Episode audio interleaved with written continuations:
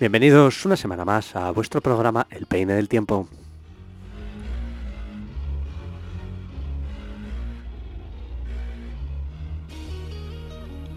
Bienvenidos a todos, bienvenidas a todas a Donostia Cultura y Ratia, El Peine del Tiempo, vuestro programa, como cada jueves. Hoy os traemos las últimas novedades donostiarras. Escucharemos también la mejor música, daremos un repaso por toda la actualidad donostiarra, por lo que ha sucedido esta semana, por lo que está por suceder la semana que viene. Y bueno, como siempre os hablamos Agustín y Miquel y durante la siguiente hora, bueno, pues daremos ese recorrido por las noticias de nuestra ciudad.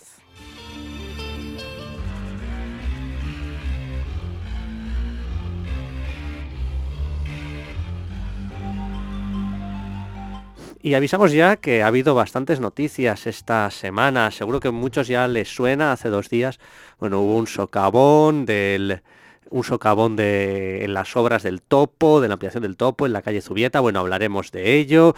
Euskara al día, que empieza mañana y que se extenderá durante dos semanas hasta principios de diciembre. Hablaremos también de ello. Hablaremos también de un plan de reconstrucción económica presentado por el ayuntamiento le dedicaremos tiempo, como no, la agenda cultural, la agenda deportiva, bueno, todo eso y mucho más. Vamos a repasarlo esta en la siguiente hora con todos vosotros aquí en el peine del tiempo.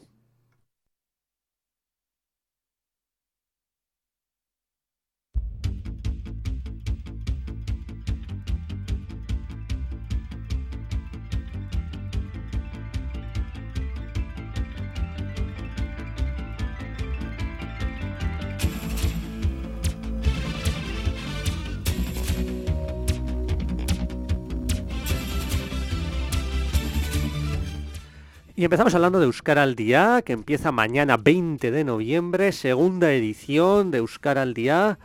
Eh, la primera fue hace dos años, el 2018, y este año pues toca la segunda con las adaptaciones necesarias, imprescindibles, debido a la pandemia que estamos viviendo.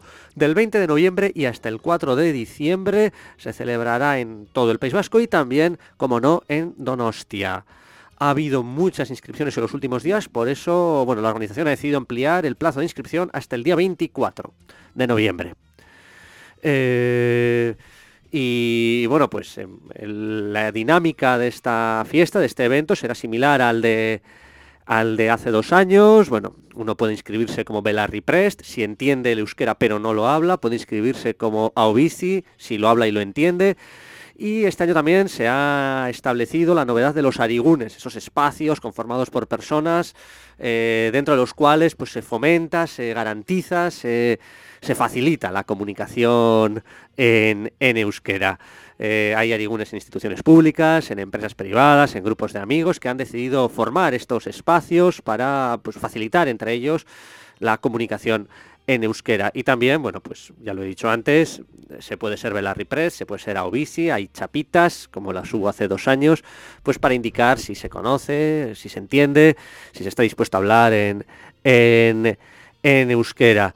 Todos los grupos municipales donostiarras han secundado, han apoyado el Euskara al día y bueno, han hecho hoy, creo, un acto en, en Alder Dieder y bueno, pues habrá, habrá distintos eventos eh, relacionados eh, por San Sebastián, de los que bueno, iremos, iremos, iremos informando de iremos informando de ellos.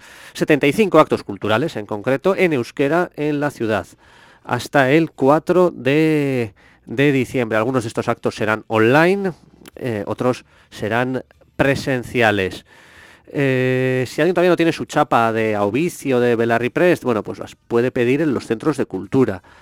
También en el servicio euskera, en el ayuntamiento, en el Coldo Michelena, en los polideportivos de Ventaverri y Videvieta, bueno, pues puede, puede, puede acudir, puede acudir allí.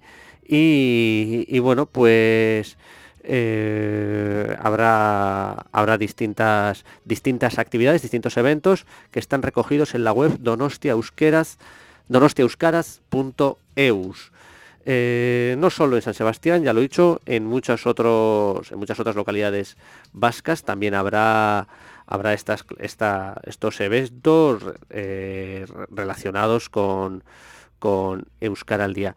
Y y bueno, pues ya iremos informando aquí de, de esos de esos de esos de esos eventos según según se vayan produciendo de aquí desde mañana 20 de noviembre y hasta el 4 de diciembre.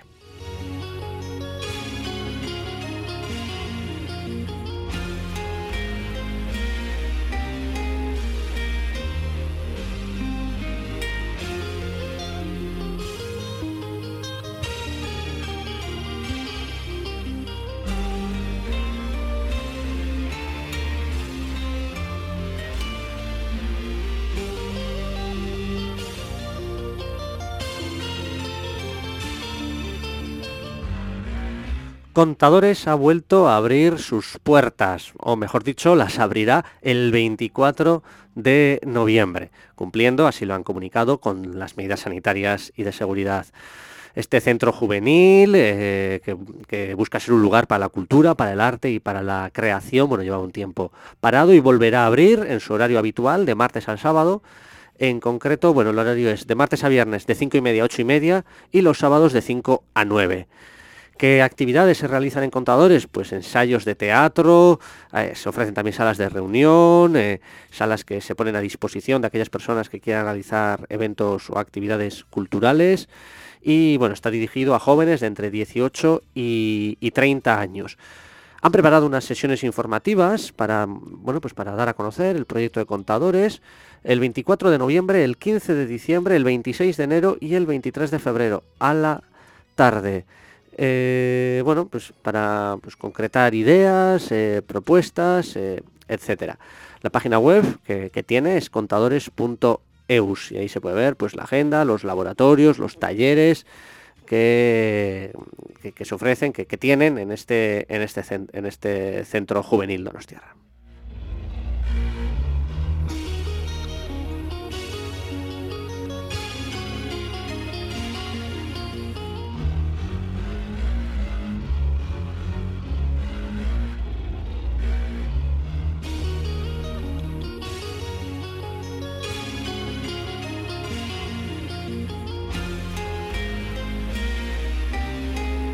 Y vamos a escuchar ya la primera canción del programa, es de Cea Mais y se llama Negua Juan Data.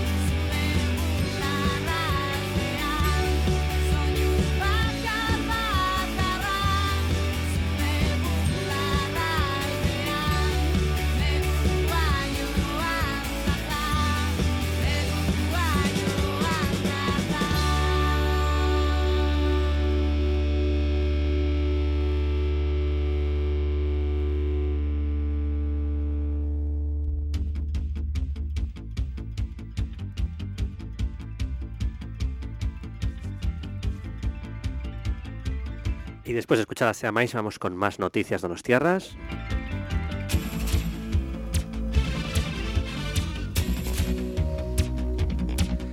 Bueno, Agustín, eh, buenas tardes y... Buenas tardes, Miquel, y buenas tardes a todos los radioescuchas de, de esta maravillosa radio que estamos hoy. ¿Qué eh, noticias nos has traído? Pues he traído algunas cuantas, sí, eh, que me has pillado justamente cuando estaba preparándolas para... Sí, sí. Bueno, pues el Ayuntamiento de Nostia va a dar unas...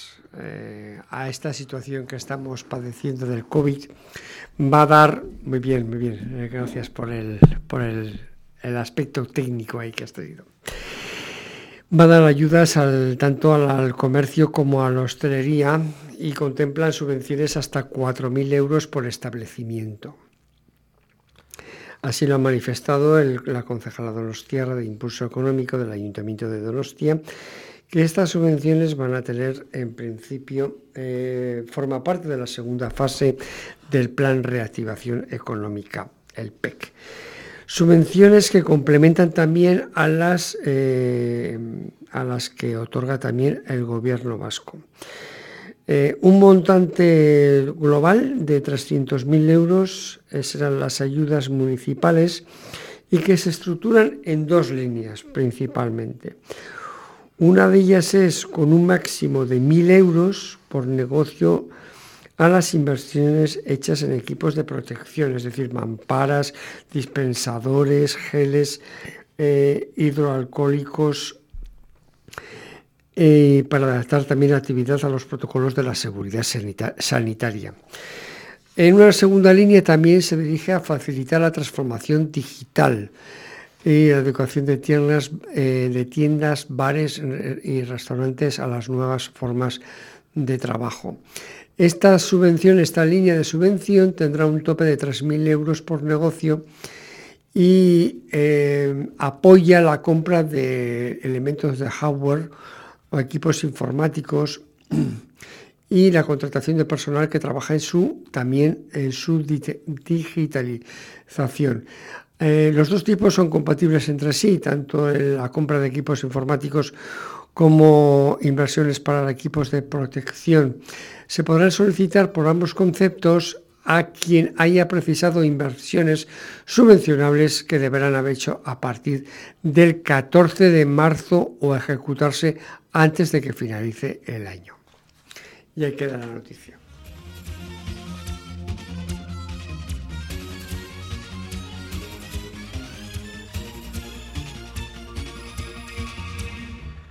Donostia busca promocionarse, publicitarse como destino de reuniones en mercados internacionales, como un destino para un turismo, digamos, de congresos.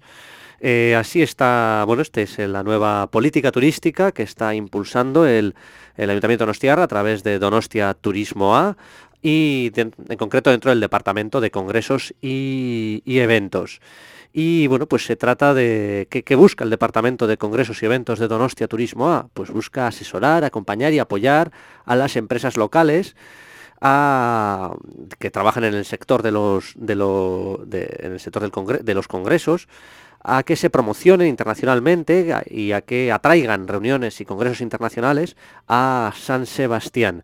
Así, el 12 de noviembre hubo una, un evento dirigido al mercado francés, eh, el 24 de noviembre habrá otra dirigida al mercado italiano y el 26 de noviembre dirigida al mercado británico, para animar pues, a las empresas, instituciones, entidades de estos países para que celebren sus reuniones de negocios, sus congresos, etcétera, en nuestra ciudad. Y a su vez pues, para apoyar y asesorar a las empresas donostiarras para que atraigan y para que se y para que se enganchen con este con este turismo, bueno, que, que tuvo su tiene su éxito en Donostia, pero que bueno, ahora eh, buscan darle un, un, un nuevo eje, un nuevo empujón. La concejala de turismo, Cristina Lange, así lo ha señalado, diciendo que es uno de los ejes estratégicos del turismo, el turismo de reuniones. Un turismo profesional, eh, que, bueno, que tiene un impacto económico notable y, bueno, y que ahora, así lo ha señalado la concejala, es importante debido pues, pues al parón de, del, turismo, digamos, más recreativo o más de ocio, que, que está, como sabemos, pues está totalmente detenido.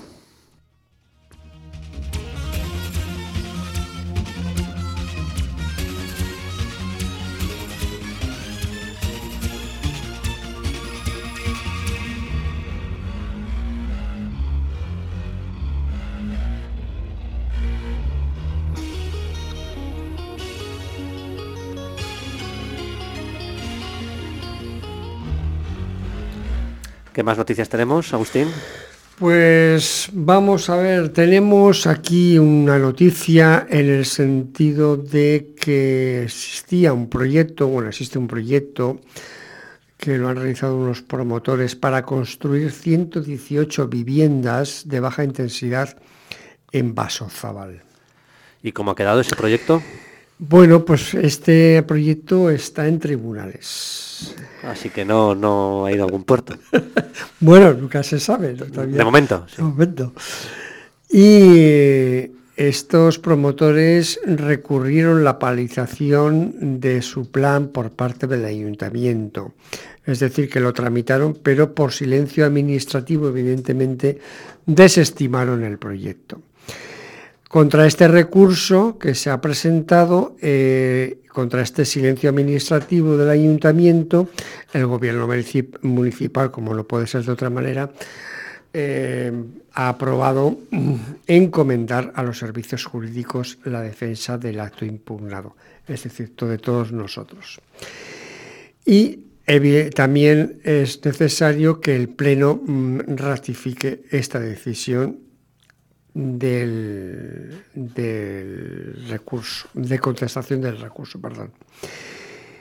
Y en principio el, gobierno municipal no veía con malos ojos el citado plan de la construcción de estas viviendas en Vasozábal, pero decidió paralizar la tramitación tras recibir informes técnicos contrarios al proyecto. Y este proyecto, evidentemente, estos informes técnicos contrarios impedían que siga avanzando. Es un proceso que ha durado tiempo.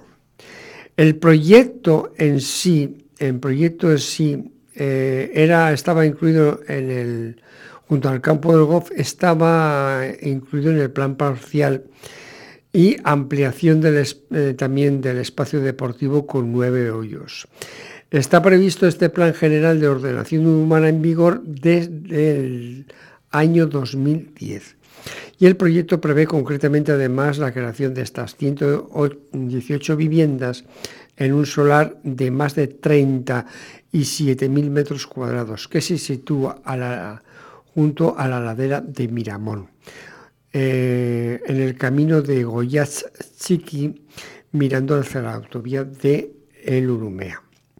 Las viviendas de 85 metros cuadrados de media estarían repartidas en cuatro parcelas y los edificios tendrían una altura alrededor de 11 metros. El consistorio de tierra ingresaría, ingresaría, ojo al dato, como decía aquel. ¿Cuánto dinero? 4 millones de euros en caso de que autorizada esta urbanización. La idea lleva en la mesa del ayuntamiento más de una década. En un primer momento fue aprobado el, perdón, en un primer momento el proyecto fue rechazado por la Diputación y, y por el Tribunal Superior de Justicia del País Vasco en 2008, a pesar de haber tenido el apoyo del ayuntamiento. Pero como se han producido estos informes negativos, pues evidentemente el ayuntamiento no ha autorizado por silencio administrativo. Y bueno, de momento estamos ahí. Bueno, a ver cómo se resuelve eso tribunalmente.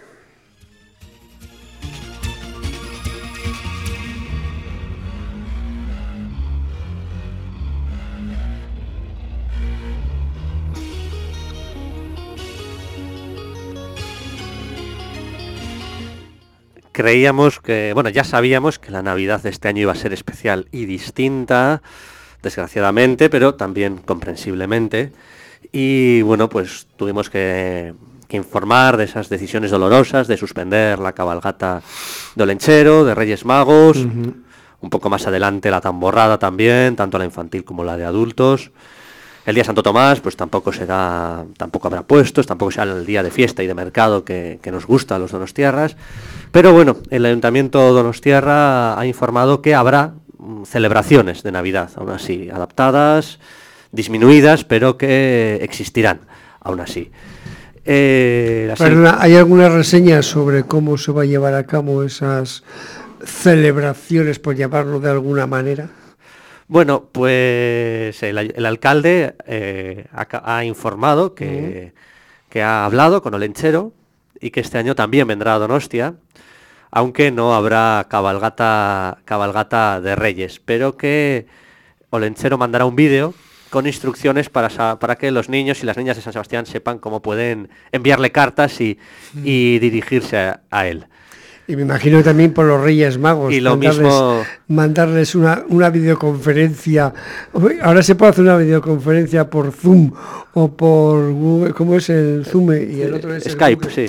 No, Skype y, en Google, el Meet. Sí, sí, pues, pues también con los Reyes Magos, bueno, tampoco habrá cabalgata ni desfile el 5 de enero, pero sí se les podrán enviar cartas pues, postalmente o por email, tanto a Lorenchero como a como a sus majestades de, Oriente. Eh, un poco surrealista, pero... No, bueno, bueno, es, adaptarse a, los tiempos. Sí, y bueno, también los días 23 y 24 de diciembre, pues habrá, así lo ha informado el alcalde, eh, pajes de los Reyes Magos y que, irán a los colegios a recoger, a recoger sus cartas. Eh, habrá un acto con los Reyes Magos en Iyumbe el 5 de enero, estarán Melchor, Gaspar y Baltasar. Eh, entonces, bueno, habrá un acto en Iyumbe, no sabemos hasta qué punto estará abierto, podrá haber público, pero los Reyes Magos eh, vendrán a Donosti y, estarán en Iyumbe. Hombre, esperemos que de aquí la pandemia vaya bajando de, de intensidad y podamos tener algo más de... De movilidad y de, alegría. bueno, no tiene buena pinta, la verdad. En cuanto al día Santo Tomás, el 21 de diciembre, pues no habrá los tradicionales puestos de chistorra ni la nada. la comeremos en casa Miquel. Sí, eso sí. Únicamente se celebrará el concurso de chistorra tradicional, pero a puerta cerrada. Entonces, bueno, pues no sé quién podrá acudir, pero bueno, eh, es el único acto que habrá. ¿Y cómo se... Y cómo se eh, sí, perdona, ¿cómo... Eh, estoy pensando, ¿eh? El concurso de chistorra para digamos, eh, tener un premio, habrá que probarla. Pues supongo que habrá un jurado, que sí, que podrá probarla, pero... Eso virtualmente es muy complicado. Sí, será, será presencial, pero a puerta cerrada. igual, digamos, con espacios de un metro o dos metros cada uno, probar cada, cada trocito de chistorra. Bueno, es una manera de, de adaptarse a las a las circunstancias, pero no deja de ser eh, sorprendente. Sí. Las luces de Navidad se encenderán el 27 de noviembre. Mm. El mercado navideño del Paseo de Francia se realizará, aunque no tendrán puestos de comida, y tendrá la mitad de puestos que antes. Será además de sentido único, es decir, que habrá que entrar obligatoriamente por un lado y salir por el otro, no se podrá dar la vuelta, ni eso nos obliga a a, mirar bien lo que estamos los puestos porque no vamos a poder dar marcha atrás. Tendremos que salir y volver a entrar. Eh, no habrá talleres infantiles tampoco. Y el PIN, este parque infantil de Navidad que se celebraba en el Cursal, pues tampoco se instalará. Habrá algunas actividades online, cine, etcétera. Bueno, está por, está por definir. En cualquier caso, bueno, pues parece que va a haber ciertas actividades. Eh, Olenchero y los Reyes Magos van a, van a venir, van a recoger cartas, pero bueno, de forma adaptada. Y, bueno, pues eh, Santo Tomás pues sí que es una fiesta que no irrecuperable y... No, como todas, como todas las que tenemos ahora, fíjate, entramos en un mes, el mes que viene, donde hay un montón de fiestas, celebraciones, eh, desde prácticamente mediados del mes de diciembre hasta, hasta el día 20 de enero. Bueno, no, no, y más, más. Eh, tenemos luego, eh, como es, eh, caldereros. Caldereros, Iñudes y Archayas. y los carnavales. Sí. Este año, desde luego, el traje de carnaval va a estar guardado en el armario. Sí, va a ser, va a ser la, máscara, va a ser nuestro traje de, carnaval. la, la mascarilla. Sí.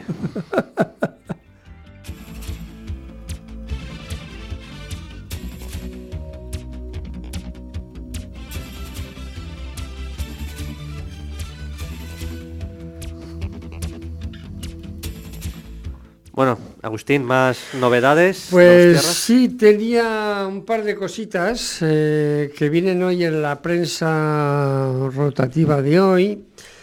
en el cual hay, pues, una de las secciones que suelo leer en, el periódico es las cartas al director y a las cartas a, los que el, en fin, gente anónima que escriba el político. Sirimiri, la sección, no me salía la palabra. en el diario vasco. Lo, tengo, delante y no me sale la palabra. En, el diario vasco, la sección eh, lo, que, lo, que, hace el directo. Bien, eh, hay varios. Por ejemplo, hay un señor que se llama Ignacio, en el cual dice que el número de váteres públicos que hay en las calles de Donostia resulta insuficiente. Claro, ahora con el cierre de bares y restaurantes. Motivo pues por el cierre de bares, como comentas, y que apela a que los responsables del ayuntamiento pues lo tengan en cuenta y puedan poner algunos más eh, váteres públicos en la ciudad. Otro señor que firma GIJ, en el cual dice que em, con el tema del café, que dice que el mismo día que rectifican, eh, que es de sabios, como dicen, permiten que los bares puedan servir cafés para llevar, recomiendan también el mismo día no consumir en la calle. Eh, a ver si lo explican y lo entendemos. Bueno, pues no es muy difícil, es decir, eh, y esto es complicado, no es fácil de hacerlo mejor y, y porque es difícil hacerlo peor. Bueno, eh, es, cierto que se puede coger mm, cafés y bebidas sin alcohol en los bares, pero no se puede beber en la calle. Evidentemente porque tenemos puesta la mascarilla. Eh, lo que hay que hacer es beberla consumir para que los bares y nuestros tascas puedan tener pues un pequeño respiro a toda esta problemática y los que más lo están sufriendo, sobre todo son los bares y restaurantes, pues puedan tener esta pequeña ayuda y mm, consumamos con ellos eh, y lo bebemos en casa, en casa o en la oficina. O... Yo todos los días voy a comprar el café para tomar después de comer y me lo llevo a la oficina y me lo tomo allí. Punto. Así de simple. No creo que sea tan difícil. Bueno, hay algunas más por ahí y iremos comentando a lo largo del programa. Sí, eh, tenemos tiempo para hablar con, con Miquel Recalde.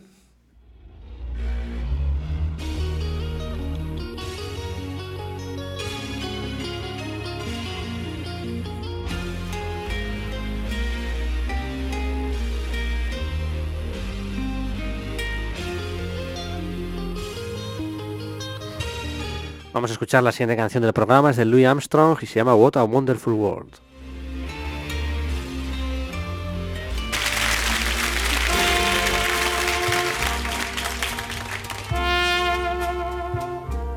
I see trees of green.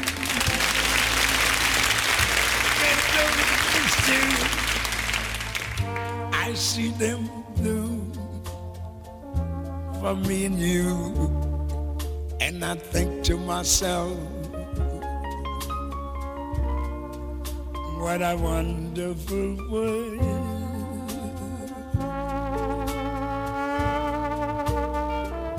I see skies of blue, clouds of white, bright blessed days, dark sacred nights and I think to myself,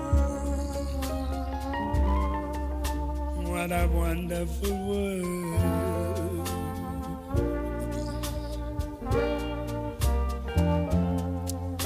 The colors of the rainbow, so pretty in the skies, also on the faces of people going by I see friends shaking hands, saying, How do you do?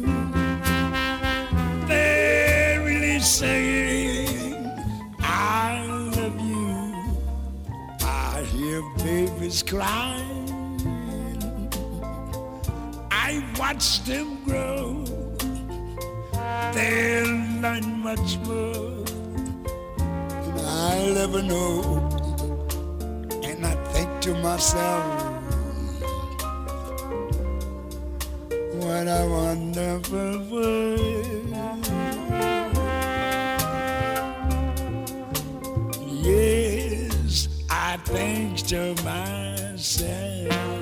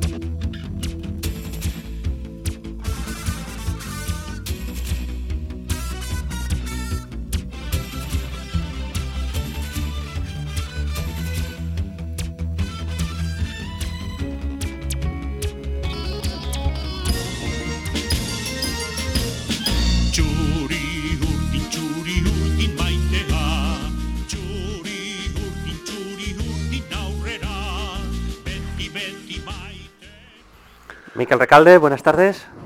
Hola, buenas. Hola, buenas tardes, Miquel. Muchas gracias por estar con nosotros en este programa de Radio Casares. Y aquí tenemos con Miquel Recalde de Noticias de Guipúzcoa para hablar de la Real Sociedad. Eh, Miquel, eh, tenemos un partido el próximo sábado, perdón, sábado o domingo, Domingo, domingo. contra el, el Cádiz. Sí, Eh, la tacita de plata. Exactamente. En principio, nuestros chicos pueden tener posibilidades de poder ganar este partido, ¿no, Miquel? Hombre, sí, sí. sí, sí, vamos primeros.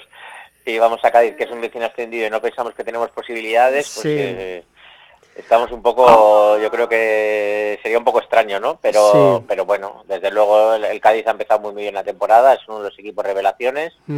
Hace hace muy bien las cosas, es un equipo pues pues correoso, difícil, ya le vimos jugar en Eibar, donde solo tuvo dos ocasiones, pero ganó 0-2 y luego defendió muy bien. Y, y yo creo que desde luego es un equipo que va a plantear un partido defensivo, pese a jugar como, como local. Así que, que bueno, que a ver a ver si los nuestros están inspirados y se pueden llevar tres puntos que serán muy importantes, ¿no? Sí, desde luego. Y bueno, tenemos un poco la defensa un poco coja, ¿no? Con eh, Lenormand que le expulsaron, que la verdad es que eh, entiendo que esa expulsión de Lenormand fue demasiado excesiva, pero bueno. Ah, No, pero bueno, es la norma. Es que Hombre, después... aunque, aunque la falta fue, fue, fue menor en sí, lo que pasa es que el último hombre fuera del área es, eh, Claro. es- es tarjeta. Hemos visto faltas en otros equipos y no voy sí, a sí, referirme, claro. no voy a referirme, pero bueno, que ni siquiera le han... Lo- lo- los reglamentos, según la camiseta o los colores, ya sabemos perfectamente Sí, que... y me estoy que acordando, me estoy acordando de hace bastantes años en el Sardinero a, a Miquel Aramburu, Ah, sí. que le partieron la pierna, por cierto. No le sacaron ni tarjeta. ¿Cómo? ¿No pitó ni falta? Eso es, no petó ni falta. Zamorano, ahí estaba yo, el mi primer viaje con noticias de Guipúzcoa. Efectivamente. Y luego en el Bernabéu con Imanol Aguerreche, por ejemplo, Sí, sí, sí. que le partió la pierna y desde aquel día este hombre eh, ha dejado el fútbol, fíjate. sí. Eh, Bueno, por aquella más, lesión. Hay más, ¿eh? Día de serio con la pierna colgando contra el Sí, Eibar. sí, sí. eh, y no pitó ni falta, González González, que es el, el árbitro del bar para el domingo. Bueno, Y, y luego también Zurutuza, con la nariz partida por un jugador del Sporting, que creo que en el vestuario, o sea, intentando encajarle la nariz, salía un chorro que casi iba al techo de sangre. sí, sí, sí. y, Pero ¿cómo y es no pitó ni falta. También González González. Es que lo que no entiendo es cómo González González esté en el comité de árbitros. No lo entiendo. Ya. Pues fíjate, ya no puede, ya no tiene edad para arbitrar, entonces, pero todavía le dan como un bonus para ser, para estar en el bar. Eh, si este hombre no sé si sabe de fútbol o no, o, o- o como dice el, el entrenador del Cádiz, es que no ha tenido intención de pitarlo. Sí, sí. Y encima le caen Hombre, cuatro, es que el encima le caen cuatro partidos. Es que el penalti que no le pitaron a favor del Cádiz es que esa frase no, es que no me parece descabellada, porque claro, esa frase dicha así, pues dices, oye, estás poniendo en tela de juicio la honorabilidad y la honestidad del, cole- de- del árbitro, del, del colectivo arbitral. Pero claro, Bueno. luego, hay, luego hay que ver la jugada. Sí, sí, sí. la sí. jugada, o sea, es que desde luego la jugada pone en tela, lo que pone en tela de juicio la honestidad de los árbitros es la jugada, porque es imposible no pitar penalti. Exactamente, exactamente. Bueno, eh, eso de cuestionar la honorabilidad del árbitro, eh, mm, eh, a ver si miren con el mismo rasero a los demás equipos. Que por cierto, el señor Kuman tiene un expediente abierto. No sé si está en la mesa o en la papelera, no lo sé. Bueno, Pero- cuando, cuando se vayan, cuando vayan más adelante en la competición ya verás como Ramos o alguno, pero ya Zidane no, porque es, la verdad es que es, es bastante tranquilo y tal, pero, Sí. pero Ramos o, o alguno de estos ya patinará, ya llorará en la, en la Pero, eh, pero y, y ya veremos, y ya veremos si entran con tanta fuerza. de todas maneras es injusto que a este hombre le metan cuatro partidos por esa, por esa frase. O Es que es injusto. Insisto, por, por lo que le hicieron. No insulta, simplemente hace, da una da una opinión, nada más que una opinión.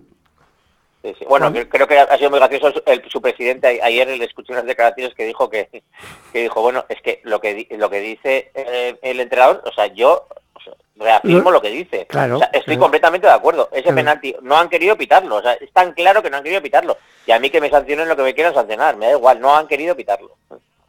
En fin, bueno, eh, Nosotros también tenemos muchos ejemplos de esos, ¿eh? ya te digo, ya te digo que sí. Algunos hay por ahí. Bien, entonces la trayectoria, este, como estamos comentando estas veces que hablamos, eh, la trayectoria de la Real Sociedad, evidentemente, esta temporada es impecable.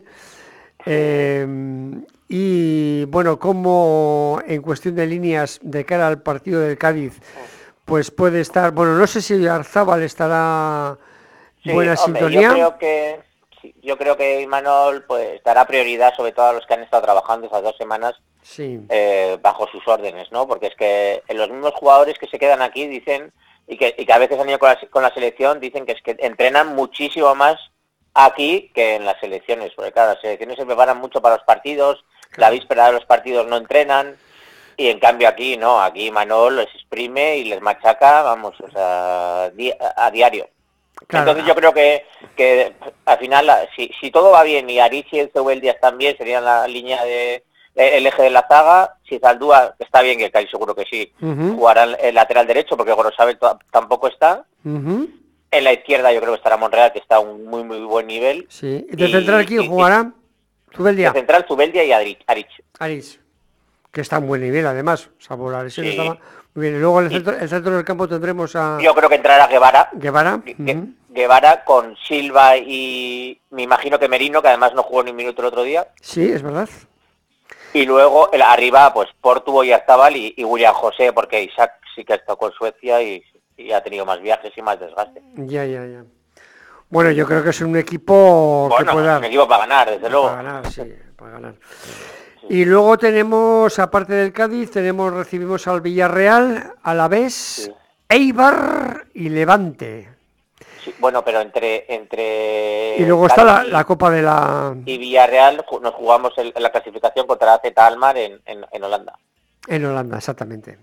Y, y luego yo creo ya que si, si incluso el siguiente partido, la siguiente semana es juega el Rijeka aquí y la siguiente juega en, en Nápoles.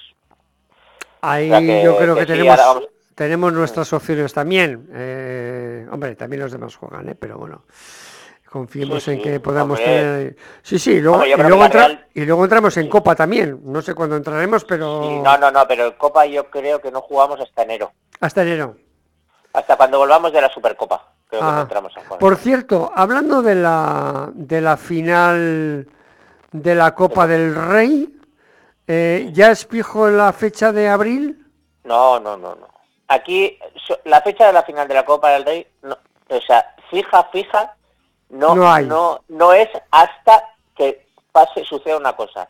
Que la Casa Real dé el ok a la fecha. Claro, claro. Que con eso, como Rey- te he oído bien, muy bien esta tarde, eh, Sí. con eso hay que contar. Con eso hay que contar, claro. Entonces, vale, la federación piensa en una fecha que es eh, eh, pintoresco, pintoresco su decisión, que el 4 de abril es un muy buen día porque el 4 de abril es Semana Santa en Sevilla, o sea, en el hipotético caso de que pudiesen eso viajar aficionados, vamos, lo tendrían fatal para, para encontrar un hotel para dormir, ni que decir tiene, ni que decir tiene que los precios estarían por las nubes, eh, o están ya por las nubes, y encima, esas dos semanas hay jornadas internacionales. Claro. O sea, solo podrían entrenar los internacionales pues dos o tres días de la semana en la que se juega la final con el equipo. Y ahí está perjudicada la Real en vez del Atleti. A día de hoy sí, porque esta convocatoria ha habido seis de la Real y dos de la Atleti las- de las selecciones. Entonces, no sé, es que te voy a decir otra cosa, claro, tú dices, bueno, igual eh, Luis Enrique eh, les No. libera para el último partido, que No. puede ser, pero bueno, Luis Enrique se juega la clasificación para el Mundial. claro, ahí no es, está. Y va a jugar con los es. mejores.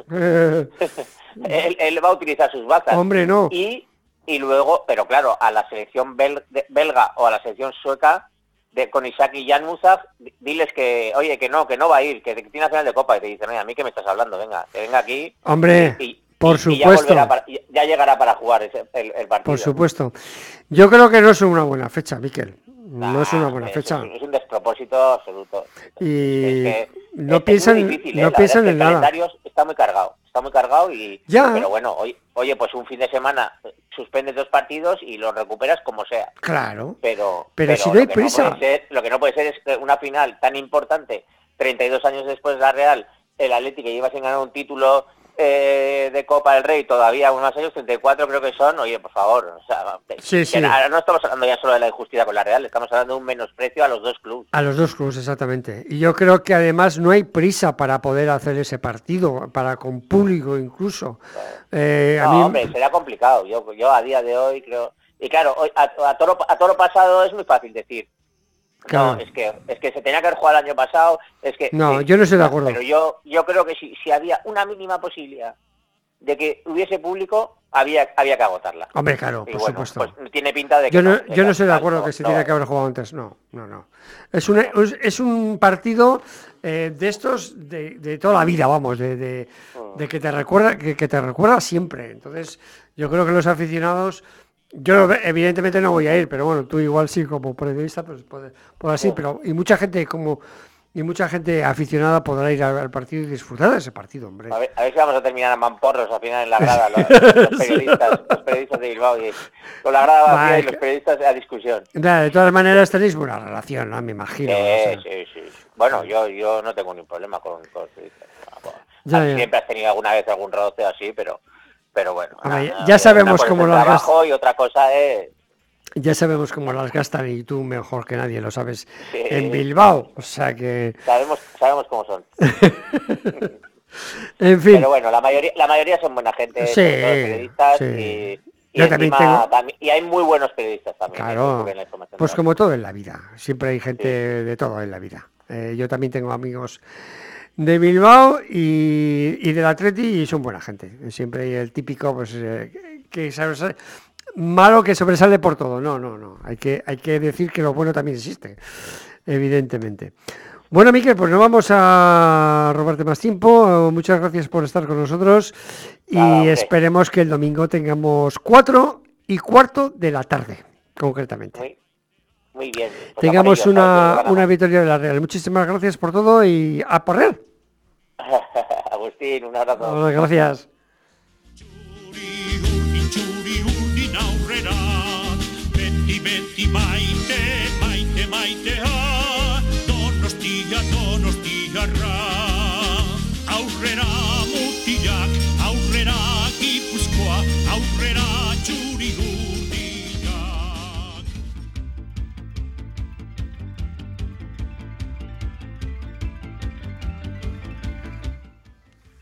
Vamos con algunas noticias más de San Sebastián y en concreto vamos, Agustín, con las obras de la ampliación del topo Bueno, en el tramo... Bueno, bueno, lo que está dando de sí el tema, ¿eh? sí, sí, desde luego. Bueno, la calle Yo Zubieta... voy a decir una frase que para esto, ah, para esto no necesitaba, ¿cómo era?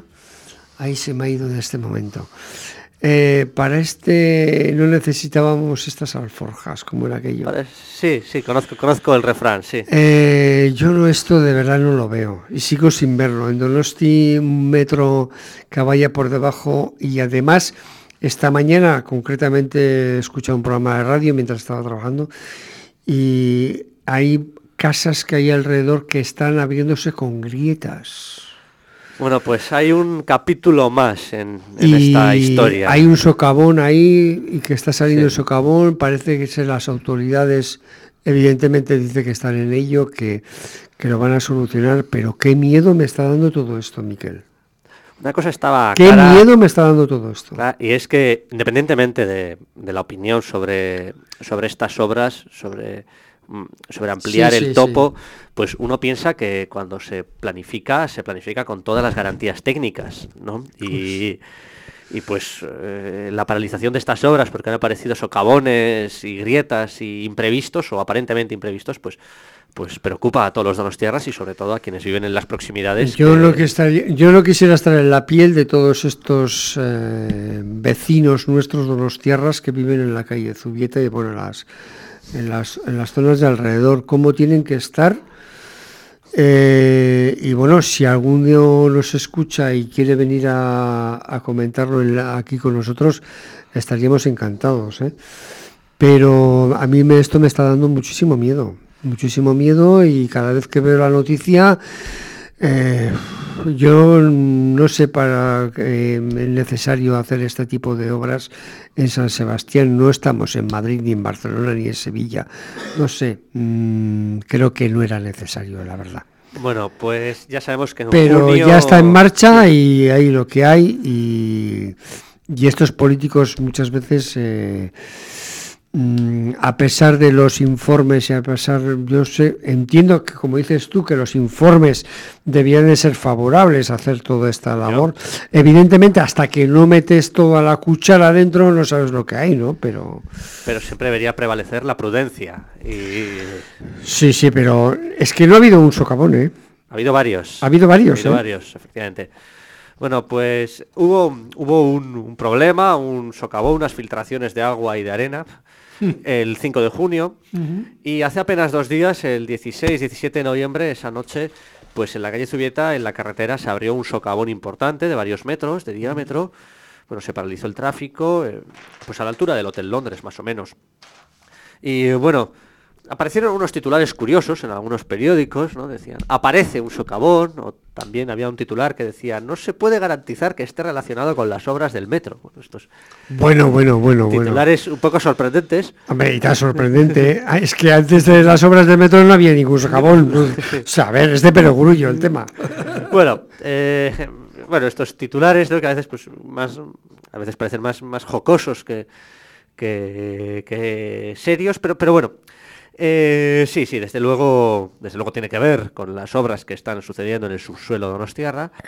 Y los técnicos de Eusko Trenbide Sarea relacionan este socavón con ese incidente de junio. Bueno, pues sin embargo, pues como han señalado algunos políticos de la oposición, de, de, pues bueno, eh, las obras en esa zona, en el tramo de la calle Zubieta, están paralizadas. Entonces, que el hecho de que haya aparecido un, un nuevo socavón es preocupante, ¿no? Que, que cinco meses después pues haya aparecido un socavón relacionado con ese incidente de junio, pues es preocupante si las obras del subsuelo están paradas, ¿no? Quiere decir que la afección al subsuelo fue muy, mucho más importante de lo que de lo que se pensaba o de lo que Sí, se anunció. sí. Eh, Bueno, el 5 de junio hubo un incidente, un socavón en los bajos del edificio Zubieta 8. Ahora pues han informado que creen que este socavón de la calle Zubieta pues está en consecuencia de, de aquello. Eh, bueno, ah, dicen que los técnicos y responsables dicen que están controlando los movimientos de los edificios cercanos, eh, están inyectando inyecciones de lechada de mortero para consolidar el terreno. Bueno, pues eh, quiero pensar evidentemente que se están tomando todas las medidas de seguridad que exige este, este caso tan, tan preocupante y que no hay que olvidar que va a suponer un sobrecoste muy importante. Ah, esa- esa es otra. Esa es otra. Ya se informó es otra. que en este tramo el sobrecoste iba a ser al menos del 50%. Bueno, era, en fin, Que nos va a costar a todos, ¿eh? Sí, unos 100 millones de euros puedes, puede llegar a ser este sobrecoste, puede llegar a ser el, el coste total final de, de estas obras, que recuerdo no es la, la ampliación de todo el topo, sino solamente del tramo Miraconcha-Easo, creo, ¿no? El que está... Sí, que es el tema, el tema ma- el controvertido, el que el más complicado. Además, el...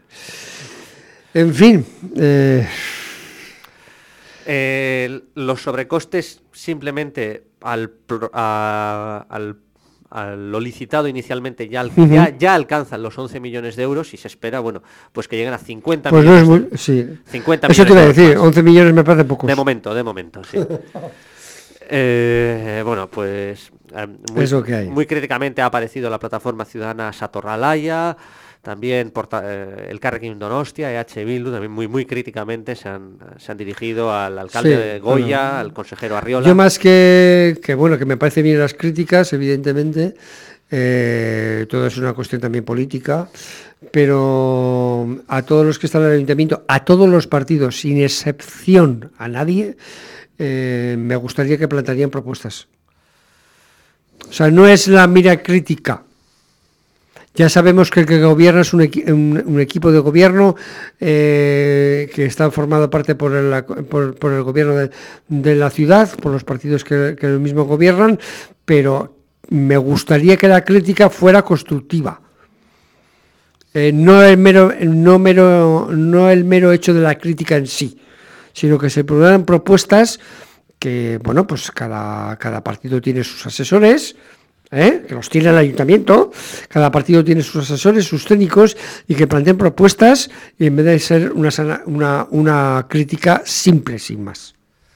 Bueno, pues seguiremos informando de, de estas obras del, del topo que van para largo. Sí, sí, vamos, te- te- tenemos, tenemos sí. tema para largo, vamos. 2022, pues hasta el 2024. Parece ser que, que se alargarán pues en este en esta zona del centro de la ciudad.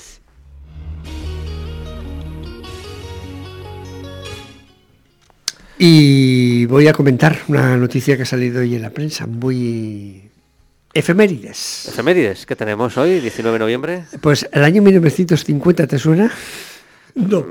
Bueno, me, me suena de haber leído sobre él, Hace pero- 70 años, hace 70 años que se consagró el monumento Sagrado Corazón del Monte Urul. Hombre, hombre, nunca, nunca hemos, nunca he hablado de la historia de ese monumento, pero, Te pero- lo, eh, ya te he puesto la, ya te he puesto la, la vía ahí. sí, es una bonita propuesta. Ya te he puesto la vía. Eh, y además fue un magnífico homenaje al sagrado, al san- sacrantísimo eh, corazón de Jesús, el monumento de uno de los puntos más hermosos de España, que por cierto, eh, el Papa Juan, eh, Juan 23. eh, no, Juan, eh, Pío XII. Pío XII.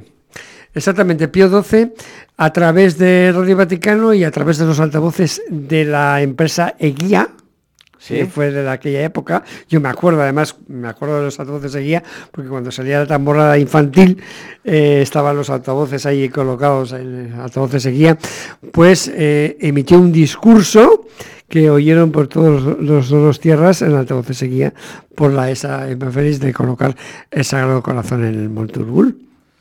En fin, muy de la línea cristiana. Sí. Eh, aquí pues voy a leer el último párrafo, eh, invocando a la intercesión de la Inmaculada Corazón de María, cuya imagen tenéis también en estos momentos ante los ojos y queremos colocar a esta nueva, nueva diócesis dentro de la ese Formax Arden Caritatis, mientras que con toda la efusión de nuestro afecto paterno os bendecimos a todos. Bueno, pues con los mismos buenos deseos ponemos fin al programa de hoy. Y bueno, pues también con el máximo afecto y los mejores deseos paternos nos despedimos y bueno, Evidentemente. hasta el próximo jueves que os invitamos una vez más a seguirnos aquí en Donostia Cultura y Ratia 107.4 FM en vuestro programa En el Peine del Tiempo. Un abrazo.